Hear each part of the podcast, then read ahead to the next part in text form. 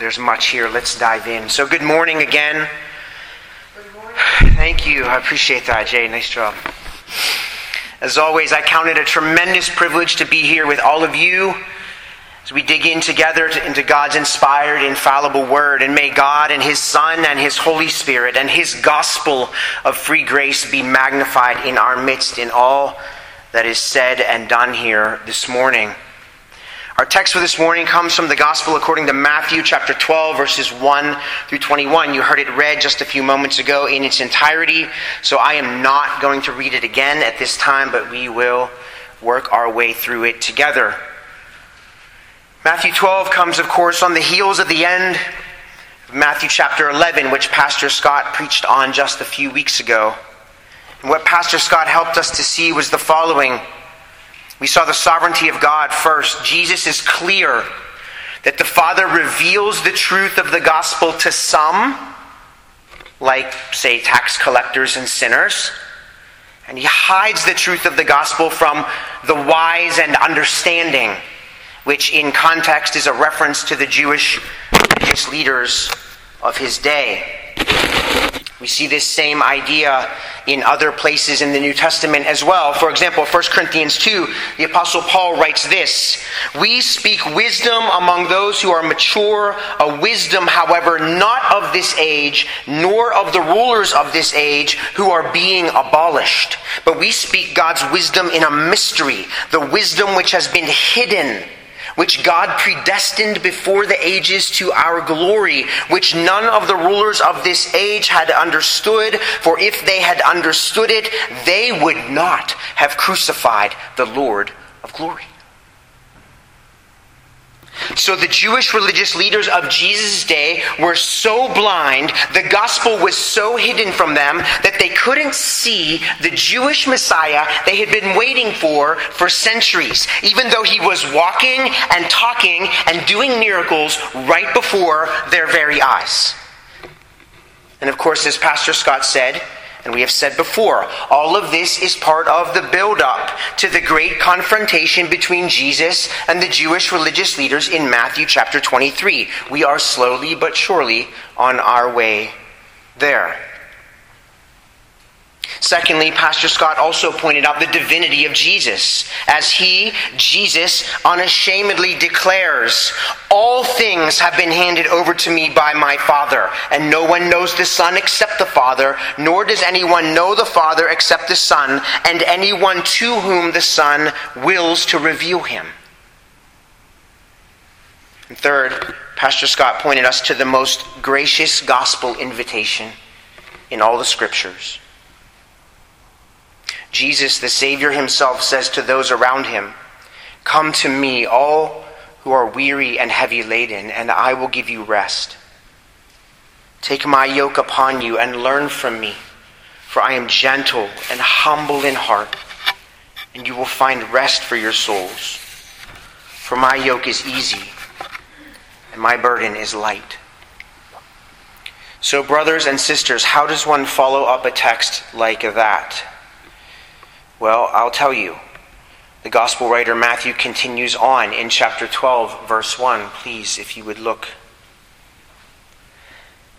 At that time, Jesus went through the grain fields on the Sabbath, and his disciples became hungry and began to pick the heads of grain and eat.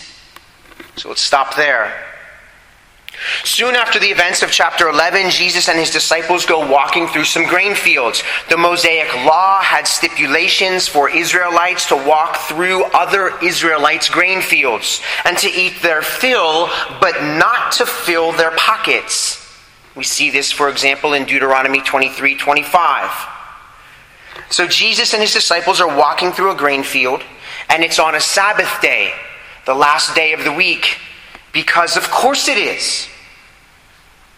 I've said it before, I'll say it again. Just do a quick page turning exercise through the four gospel accounts, and you will find Jesus doing what Jesus does so often on a Sabbath day. We will see again in a few moments in verses 9 and following. Jesus goes to synagogue on the Sabbath to do what Jesus does. Jesus, listen, Jesus wants the interaction that we're going to read about in Matthew chapter 12. I want you to see that. He wants the confrontation with the Jewish religi- uh, religious leadership. We see here that Jesus' disciples get hungry. They're men. They're walking around Galilee. They get hungry. This is not a surprise. And they begin to pick the heads of grain and eat. Now, this is interesting, I think. What we don't read here in Matthew chapter 12 is something like the disciples asking Jesus a question Hey, teacher, we know it's the Sabbath and all. Is it okay with you if we pick some grain and eat? Apparently, they know it's okay to pick the heads of grain and to have a little snack on a Sabbath day. Verse 2 But when the Pharisees saw this, they said to him, Look, your disciples do what is not lawful to do on a Sabbath. Isn't that interesting?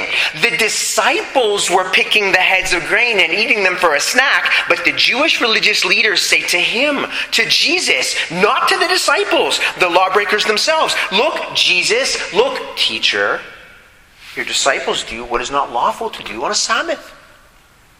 The Pharisees go right to the source, don't they? Jesus wants a confrontation, and they're happy to oblige.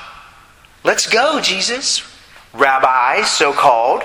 You want to have a debate about the Sabbath? We're game.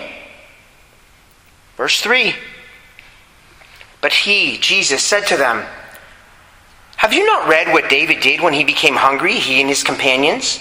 How he entered the house of God and they ate the consecrated bread of the presence, which was not lawful for him to eat, nor for those with him, but for the priests alone?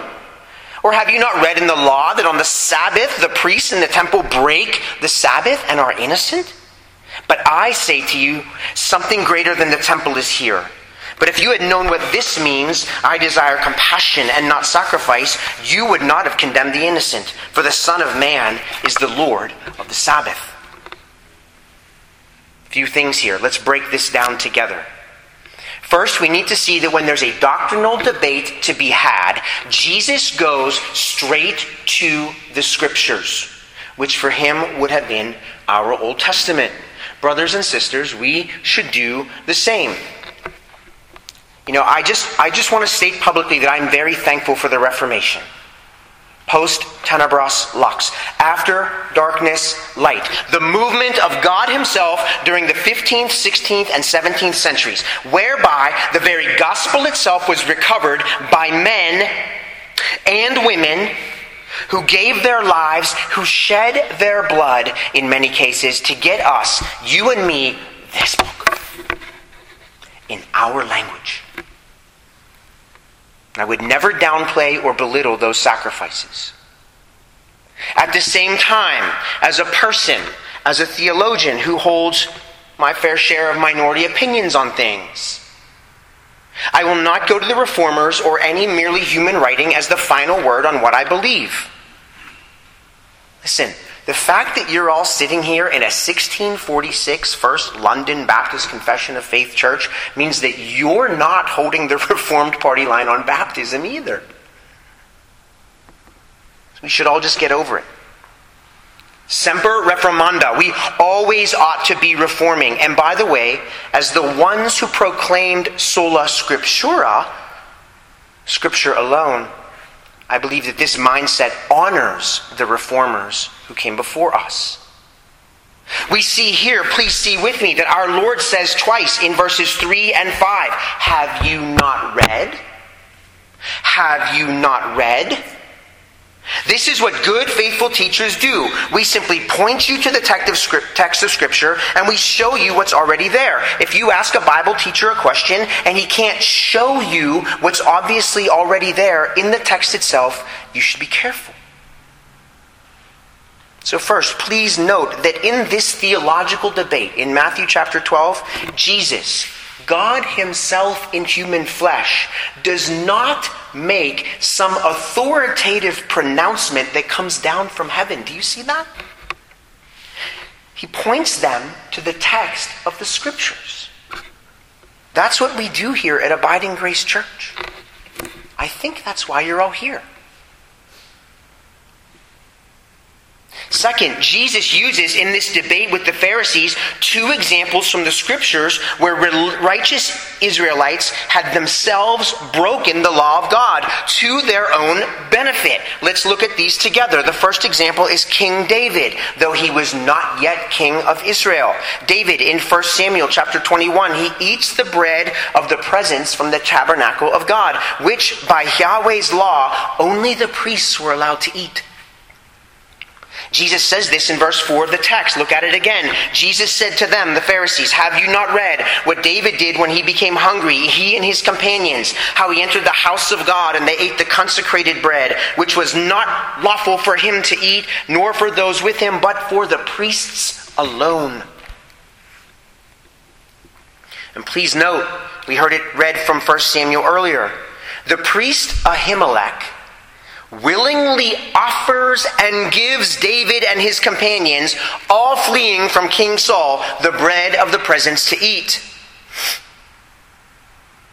Part of the argument Jesus is making here to the Pharisees is this Listen, you chumps. Ahimelech thought it was okay in the sight of God to let David and his companions eat the forbidden bread of the presence. What about you? David, yes, the revered King David, broke the law for personal gain. David and his traveling companions were hungry. Jesus says, My disciples are hungry. And they're not even eating the bread of the presence, they're just picking heads of grain. What is your problem? Just in case that example is not enough to convince them, for there's no evidence in 1 Samuel 21 that what David did occurred on a Sabbath day. Jesus uses a second example in verse 5. Look at it, please. Jesus said to the Pharisees, Have you not read in the law that on the Sabbath the priests in the temple break the Sabbath and are innocent? What's this all about? What is Jesus referring to here? Well, put simply, the Mosaic law prescribed work for the Levitical priests on the Sabbath day. The priests in Numbers 28 were commanded to offer sacrifices on the Sabbath day, which required physical work and the stoking of the altar's sacrificial fires. And the priests and their families would eat of those sacrifices. The priests in Leviticus 24 were commanded to replace the bread of the presence inside the tabernacle on the Sabbath day, which required physical work and a fire for baking. And the priests were certainly allowed to circumcise an eight day old Jewish boy on the Sabbath day, which we see Jesus himself describing in John chapter 7. And so Jesus says to the Pharisees essentially, it seems as though from the scriptures that being about the Lord's work is legal on a Sabbath day. Again, what is your problem? And then Jesus says something massive here in verse 6, doesn't he? Look at it, please. But Jesus said to the Pharisees, I say to you that something greater than the temple is here. What does that mean? We're going to come back to that, so you got to stick around for the end. Verse 7, we've seen before. It's a quotation from the Old Testament prophet Hosea. I desire mercy. I desire compassion, not sacrifice. And what I said at that time from Matthew chapter 9 is that Jesus is using the Old Testament text to indict the Pharisees and their external religion. And we can see that again here, can we not? That's what these examples of David and the Levitical priests are again showing. Jesus is saying here again to the Pharisees, you're focused on external obedience. And you've missed the entire point. And then verse 8, Jesus says, The Son of Man is Lord of the Sabbath. What does that mean? We're going to come back to that too. Let's continue on and briefly discuss the next episode in the text because they're related. This second episode also takes place on the Sabbath, the same Sabbath day we were just talking about, verses 9 and following, Matthew chapter 12. And departing from there, that is, leaving the grain fields, Jesus went into their synagogue. And behold, a man was there whose hand was withered. And the Pharisees questioned Jesus, saying, Is it lawful to heal on the Sabbath? So that they might accuse him. Jesus said to them, What man is there among you who has a sheep? And if it falls into a pit on the Sabbath, will not take hold of it and lift it out?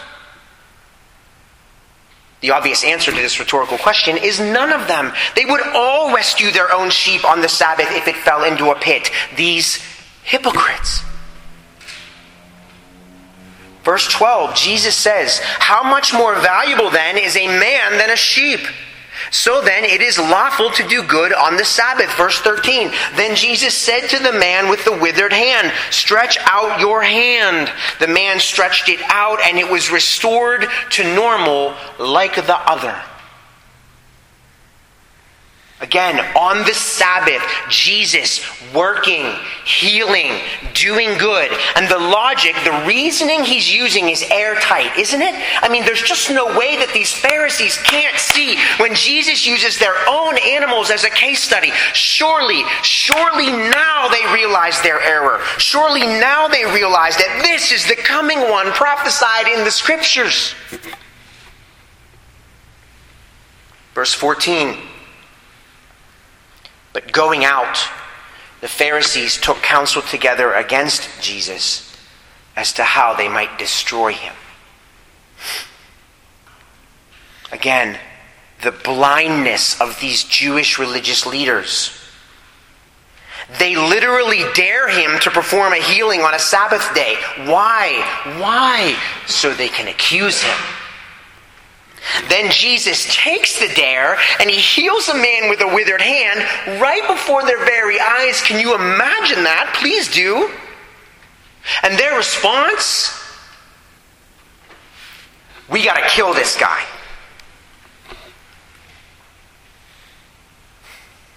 Verse 15. But Jesus aware of this, aware of the fact that the Jewish religious leaders have now begun to conspire together to kill him, he's aware of this. He withdrew from there. Many followed him, and he healed them all and warned them not to make him known, in order that what was spoken through Isaiah the prophet will be fulfilled, saying, Behold, my servant whom I have chosen my beloved, in whom my soul is well pleased. I will put my spirit upon him, and he shall proclaim justice to the Gentiles, justice to the nations. He will not quarrel nor cry out, nor will anyone hear his voice in the streets. A battered reed he will not break off, and a smoldering wick he will not put out until he leads justice to victories. And in his name, the Gentiles, the nations will hope. This is a quotation from the Old Testament prophet Isaiah, chapter 42. And Matthew here sees, please listen, the gentleness of Jesus. Not toward the Pharisees. Jesus will not be gentle with them. Just keep reading in Matthew after we're done here today but the gentleness of Jesus toward those who hunger and those in need of healing. His disciples, those who come to synagogue really, truly seeking to hear the word of God. Up here in Galilee, where Gentiles live, Jesus is not going to shout. Instead, he's moving about, finding those who are hungry and in need of healing. And look with me, what does it say? Verse 15. He healed them all. This servant of God from Isaiah chapter 42. The gentle Jesus, gentle toward the bruised reed, gentle toward the smoldering wick. Toward the religious, not gentle, but toward the broken and hungry and battered and the bruised, the stinky, You know, don't you, don't you, that a smoldering wick stinks? Toward these kinds of people, our Savior Jesus was and is gentle. What should we take away from all this? Four things I would like us to see and meditate on this morning. May God open our eyes and hearts by His mercy and grace. Heading number one What does Jesus mean when he refers to himself as Lord of the Sabbath? Let me say a couple things on this topic. First, we should realize that the Son of Man is the Lord of the Sabbath statement is a clear claim to deity. It was God Himself who rested on the seventh day, Genesis 2 2. It was God Himself who blessed the seventh day and made it holy, Genesis chapter 2, verse 3. So please hear these words again this morning afresh. Jesus says, I am the Lord of the Sabbath. This is a clear claim to His own deity. Think about it. What mere mortal would be so bold to say such a thing? You? Me? The Pharisees? No. Not a chance. Second, still under heading number one for those of you keeping score. We should remember that at the end of the last chapter, Matthew 11, Jesus gave this incredible invitation Come to me, all you who are weary and heavy laden, and I will give you rest.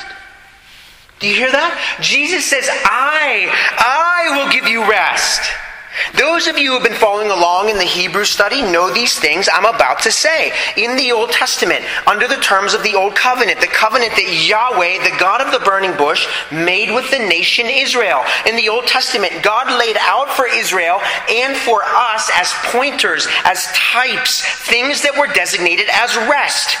Of course, one of these things was the last day of the week, the Sabbath day. It was designed by God at the end of creation, and listen, given specifically to Israel as a sign of the old covenant he had made with them. Exodus 31, verse 13. The end of the work week, symbolizing that after all their work, there was a rest to come.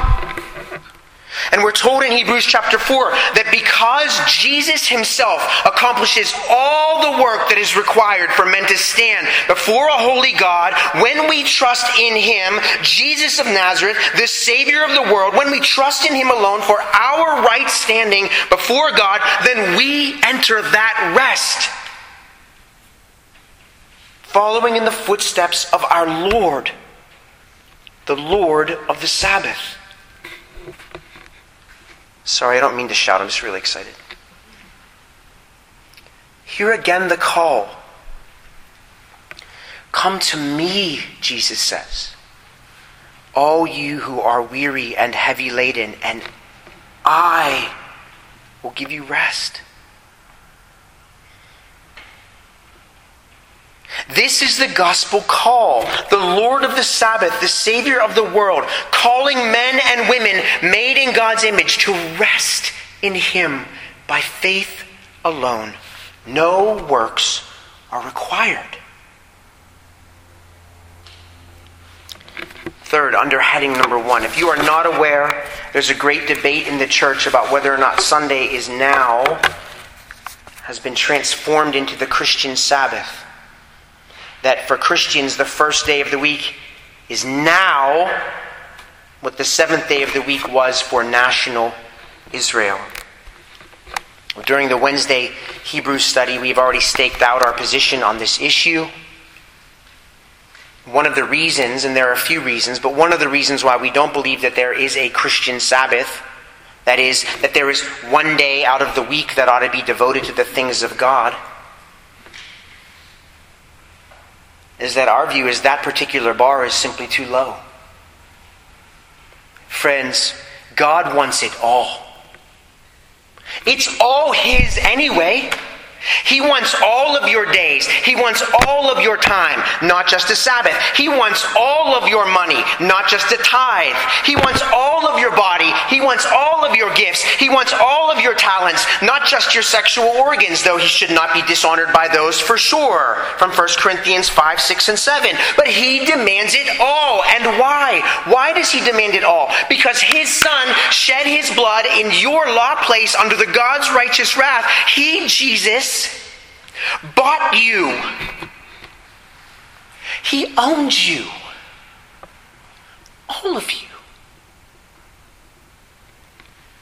Or am I just making this up?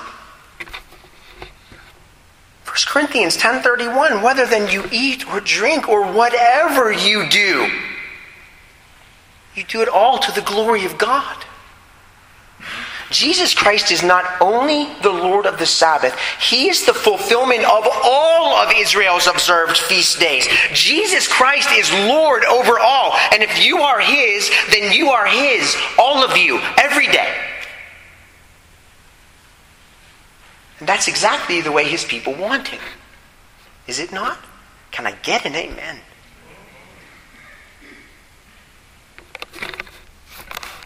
Heading number two we have to see that the Sabbath rest was given to Old Covenant Israel as a gift.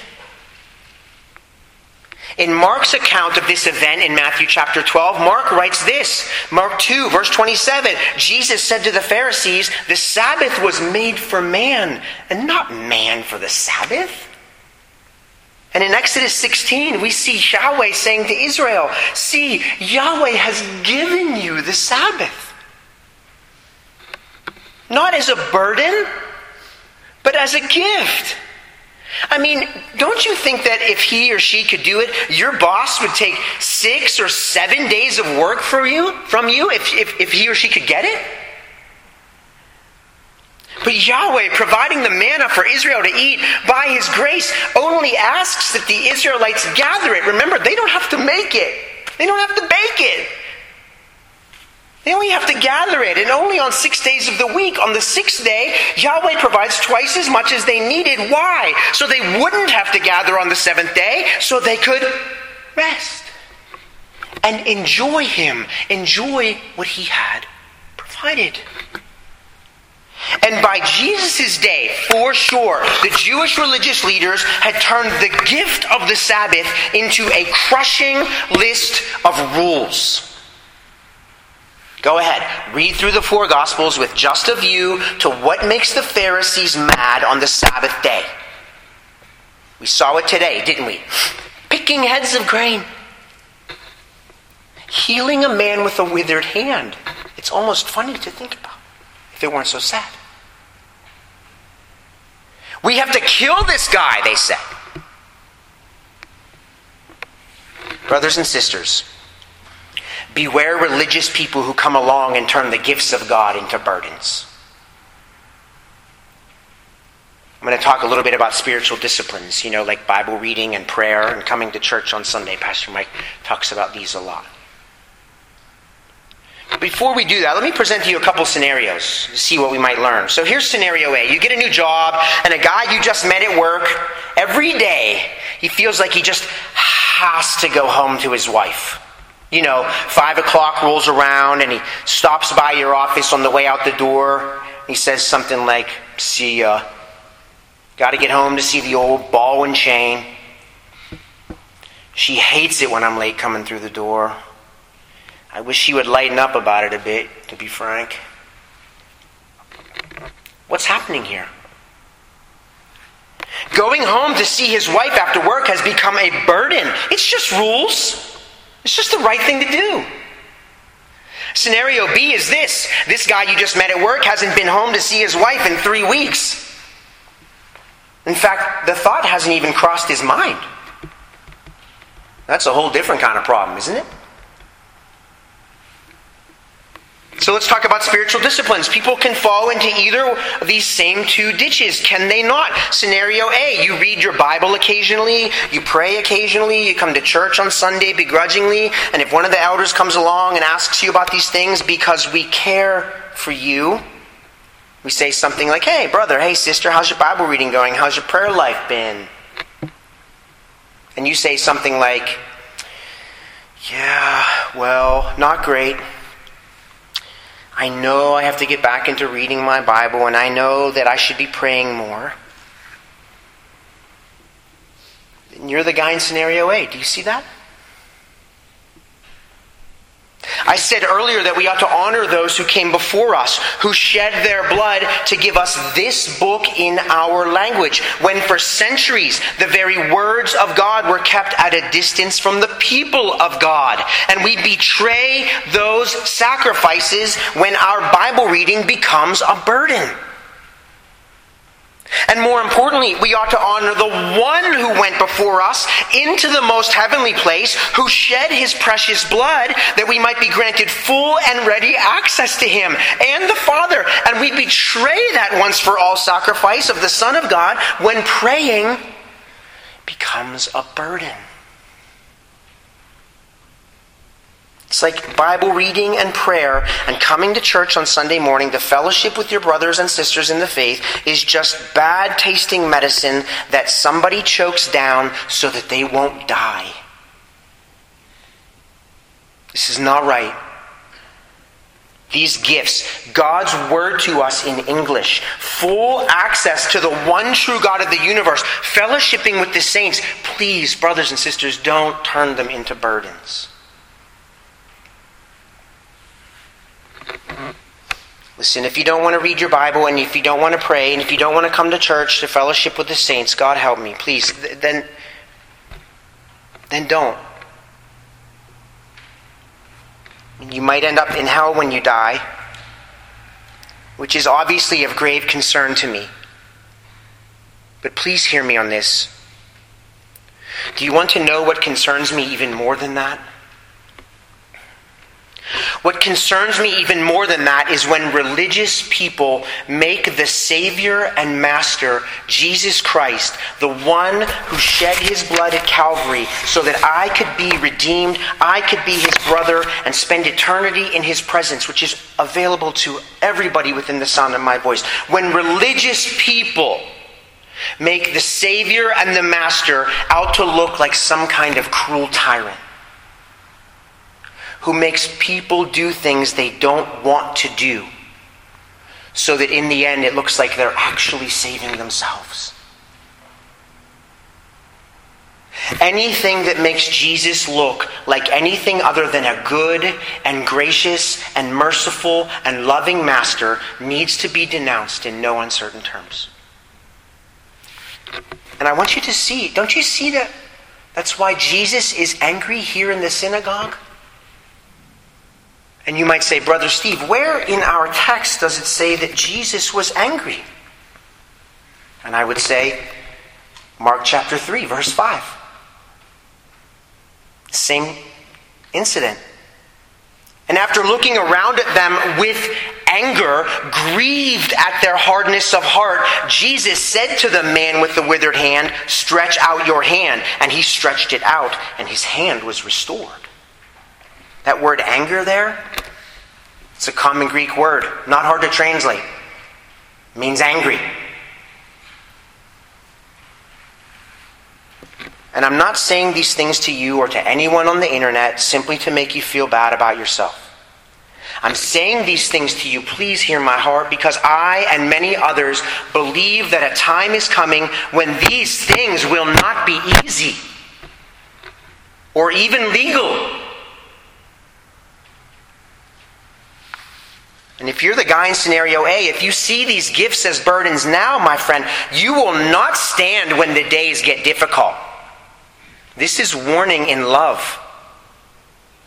And if you're the guy in scenario B, if you're here this morning and it's been three weeks since you've even cracked open your Bible, then that's a whole different kind of problem that we should talk about. The Word of God ought to be your food. Prayer ought to be our IV line that transfuses life blood into our spiritual walk. We are your people. We're your people. Heading number three. What does Jesus mean when he says, something greater than the temple is here, verse 6? Frankly, a lot of things could be said, but I know there's lunch. Let me first just ask a simple question What is a temple? Right? Sort of, we're in Religious Studies 101. What is a temple? Put simply, a temple is the place where God dwells in the midst of his people. This is Jesus, the Son of God, fully human, fully divine. Jesus is greater than the temple in Jerusalem because he's the new temple.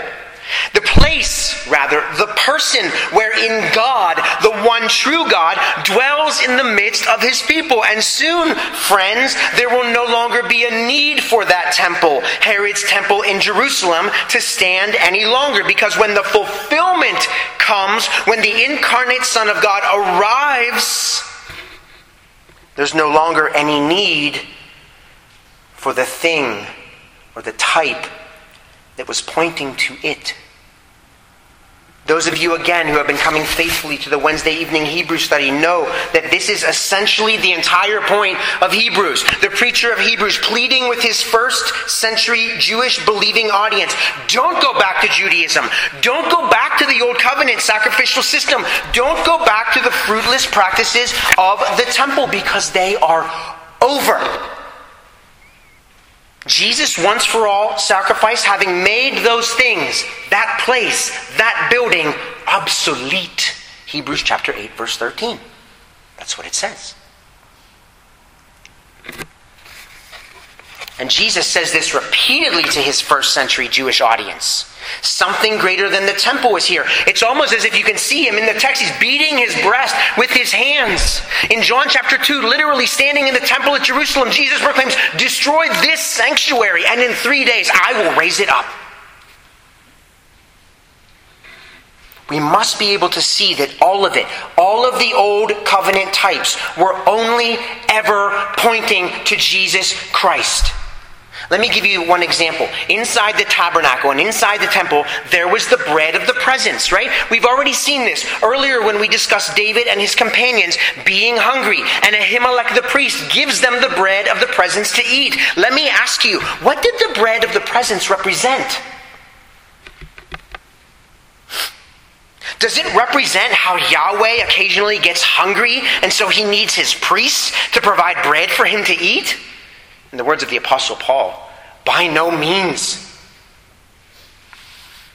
You know, my sermon title for this morning was almost, quote, Our God does not get hungry, end quote. No, the bread of the presence was not for God, it was for God's people. The priests ate it every week as a reminder of God's provision, not God's need. And Jesus tells his first century years and us through his word that he is the bread of life, come down from heaven. John chapter 6. The message is the same over and over again. Something greater than the temple was there because the temple had been replaced by God Himself in human flesh. Jesus is greater than the temple of Jerusalem, destroyed now and never to return, because now we look to Jesus and Jesus alone, and He is enough. All the promises, all the types, all the shadows, all of everything, all the promises of God are yes and amen in Him. 2 Corinthians chapter 1, verse 20. This is our Jesus. Heading number four, and with this I'll close. Perhaps you think there have been some scathing things said this morning. Copy that. Perhaps you realize that you're the guy in scenario A that treats these precious gifts from God as burdens, as bad tasting medicine that you force yourself to take to save your own skin. Or perhaps you realize that you're the girl in scenario B and you can hardly remember the last time that you knelt down in a quiet place to simply rest in the presence of the Savior. Please let me finish with this. This Savior, Jesus, Son of God, He is so gentle to those who are broken and who are in need. The bruised reed. Look, please, with me at verses 20 and 21 again. This Jesus, God in human flesh,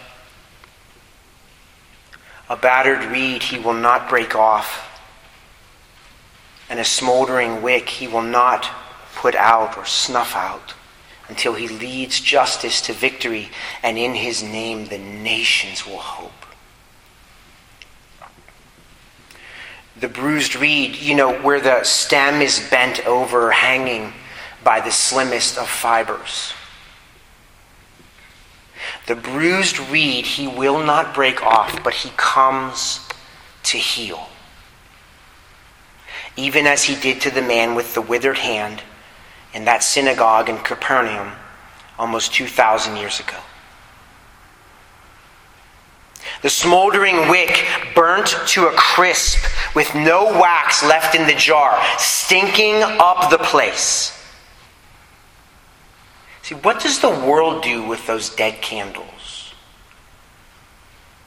They gag. They rush over to them. They douse them with water. And the world tosses them into the trash. But the gentle Jesus, look, what does it say? The gentle Jesus will not snuff such a stinky, smoldering wick out.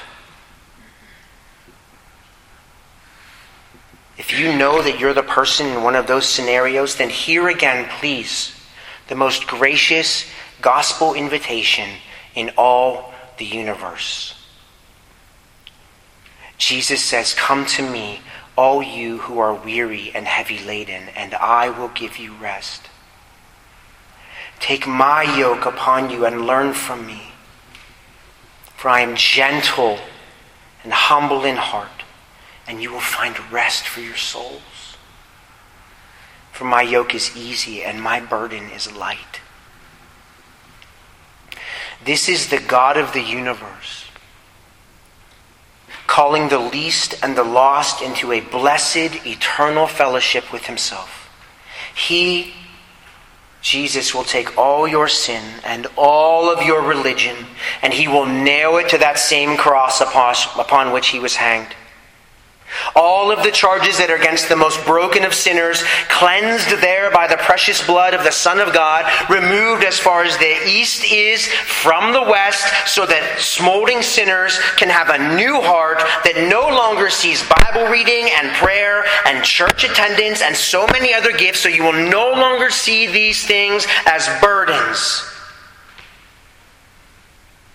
But instead, as the very things that will keep you alive in this life, whatever comes, in this life and in the next. May God Himself, by the blood of the eternal covenant, do all these things and more in the lives of those whom He has redeemed. All glory and honor and praise be to Him now and forever. Amen. Let's pray.